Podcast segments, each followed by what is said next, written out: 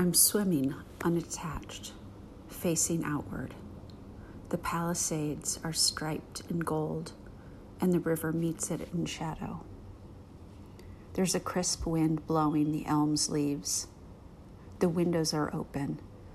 I can hear birds chirping, a plane overhead, a soft hum of traffic.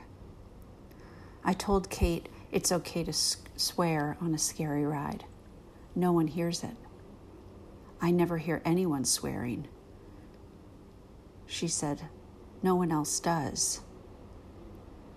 Mike and I went hiking on Saturday and saw a sign about black bears in the area. I was excited. Maybe we'll get to see a bear. The first person we passed leaving the trail was an older man. A woman he just passed had seen a bear on the trail.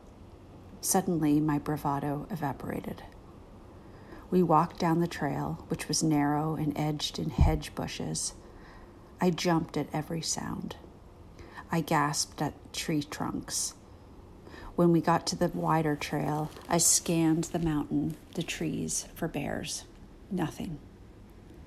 In Parent Trap, Hayley Mills tells her potential stepmother to bang sticks together to prevent a snake attack. I started clapping. Mike offered to holler, but that scared me just as much as bears.